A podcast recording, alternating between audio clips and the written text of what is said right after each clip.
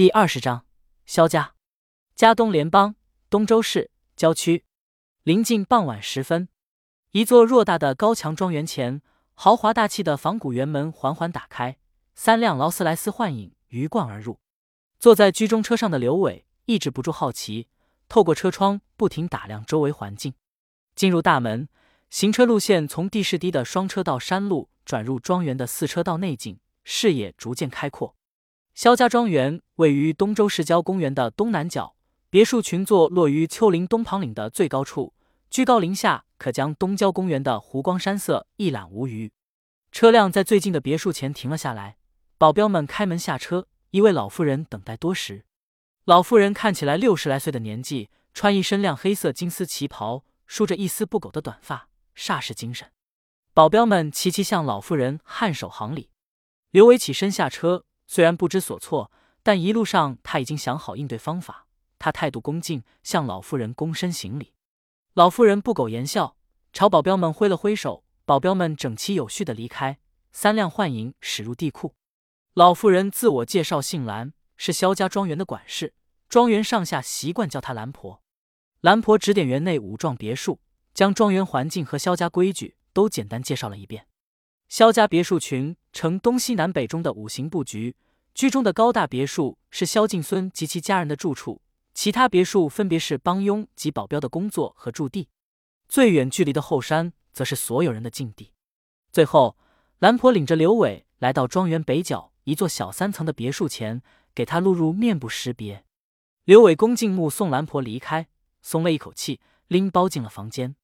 别墅进门是一间挑高的落地窗客厅，大气绚丽的旋转水晶大灯格外惹眼。厅内沙发、地毯、桌椅等清一色欧式地中海风格，高调奢华上档次。刘伟一进客厅，智能语音响起：“欢迎尊贵的宾客驾临东周庄园。”我是本幢别墅的智能助手，您可以通过玄武的名字来召唤我。屋内所有电子设备都可以通过我来开启或关闭。你有任何需求，也可以通过我给管家留言。谢谢。刘伟在屋里转悠了好几圈，居然没有找到声音来源，被监视的不安全感油然而生。如果到处是监控，怎么办？独眼都不敢拿出来养。正当刘伟犯难之际，手机铃声响起。一看，竟是若仪打来的。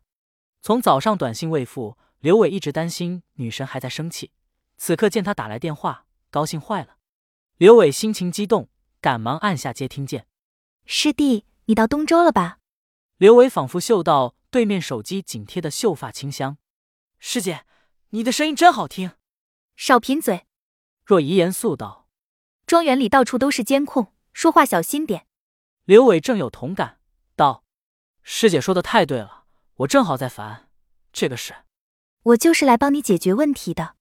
你先把手机连入房间的 WiFi，再发短信告诉我。不等刘伟多说一句，电话说挂就挂了。刘伟愣了愣，很不爽的反手一个回拨：“对不起，您拨打的号码是空号。”什么鬼？还没等刘伟回过神，若仪的短信发了过来：“别打电话，有事短信。无线连上了吗？”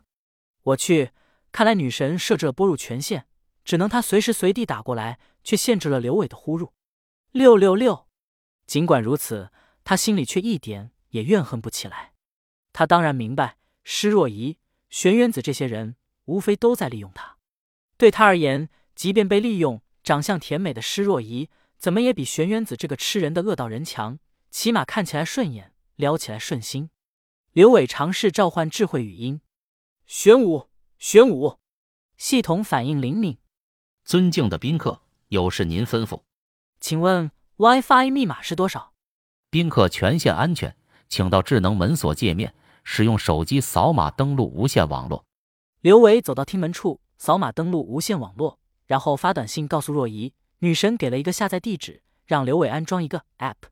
刘伟想起玄元子的叮嘱，犹豫了一下，最后。他还是选择下载并安装。自从发现活死人的秘密以后，刘伟脑子开窍了，开始明白两害相权取其轻的道理。只要避开最大的伤害，就是胜利。女神的伤害是否更猛烈，虽然尚未可知，但终究带有一丝荷尔蒙的清甜，能让懵懂少年甘之如饴。若仪再次打来电话，教刘伟打开 App，记住关闭 App，监控就会正常。刘伟有些担心的问道：“这么光明正大的干扰监控，会不会不大好？”新姑爷这是担心形象受损，影响前途，对吧？什么形不形象的，我什么斤两，你还不知道吗？我就是怕被收拾，才不想得罪人吗。你要记住，在这个世界上，越有能力的人越不怕得罪人，因为利益面前没有永远的敌人。所以，哪怕是对手，只有赢得彼此的尊重，才有无限的可能。总之一句话，你要有能力，你要赢才行。若依冷冷抛出一番话，便挂断了电话。刘伟愣住了，他来东周，原本打算跟当初上山做道士一样，准备得过且过。以完成任务不得罪人作为终极目的，他甚至考虑过，如果能够用到蜜来做交换，他愿意投靠萧远秋，只要能保护自己、保护姥姥，也是未尝不可的事。但若仪话里的强者逻辑让他幡然醒悟，施若仪代表的正是面前庄园的世家阶层，他们对人事物的看法沿用最古老的丛林法则：如果你想跟他们交易，必须证明你是值得交易的对象。也就是说，他必须先证明自己。从前啥也不是的职高学渣，铁定没有证明自己的底气。但现在的刘伟呢？有上古大 U 盘老仙，有丹古之王独眼，还有身边时刻准备利用自己的施若仪、玄元子，甚至素未谋面的玄阳子萧远秋。总之，一切的一切皆可为我所用。经过一番踌躇满志的自我催眠，刘伟耐不住一路上的紧张和忐忑，一沾到二楼主卧的豪华舒适大床。他就倒下去，开始呼呼大睡。这一觉好睡，直到睡梦中听到老仙着急忙慌的呼喊：“主人，醒醒！”刘伟猛然惊醒，下意识问了一句：“老仙，怎么了？竹师兄醒了吗？”睁眼看去，外面天色已黑，虽然没开灯，但天花板上的奢华吊灯跃入眼帘。刘伟这才定神想起，他现在身处萧家的东周庄园里。主人小心，有人行迹鬼祟。爬楼而上，已经到了门外。鬼鬼祟祟，肖家的保安措施这么 low 吗？不是有监控吗？想到监控，刘伟惊得一屁股坐起。他想起睡前不但开了监控干扰，而且怕手机安装 app 被若仪动手脚，甚至还把手机放在了楼下客厅。现在倒好，不知道时间是小事，关键是想报警都没办法了。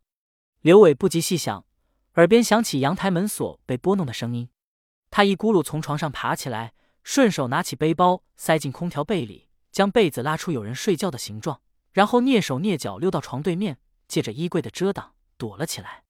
这个位置利于躲藏，视野开阔，整个屋里可以一览无余。尽管心里紧张，但刘伟对自己的反应感到满意。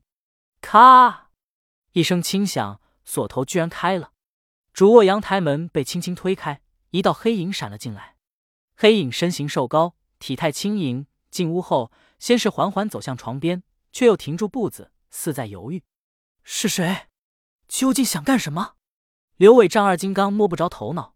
他初来乍到，居然深更半夜遭人爬楼扒门，奇怪，也没得罪谁啊。黑影犹豫了片刻，居然回头朝外走。什么情况？刘伟原本满脑子电影情节，以为对方会掏出装有消音器的手枪。直接朝床上连开三枪，然后扒开被子一看是枕头，哈哈！眼看黑影不按剧本演，反而掉头溜走，刘伟脑子一热，手里摸了衣柜旁的挂衣杆，朝黑影掷了过去，嘴里大喊一声：“站住！”老仙示警护主：“危险！”黑影一惊，本能反应却异常敏捷，回手一把拨开杆子，三步两步朝刘伟跨了过来。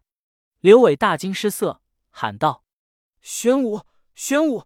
开灯，主卧灯光大亮之前，刘伟已经倒在了地上。他面部起码挨了三拳，试图自卫的右手被反关节固定在背上，左膝后方被对方死死顶住，头被摁在地上，脸贴着地板，整个身体动弹不得。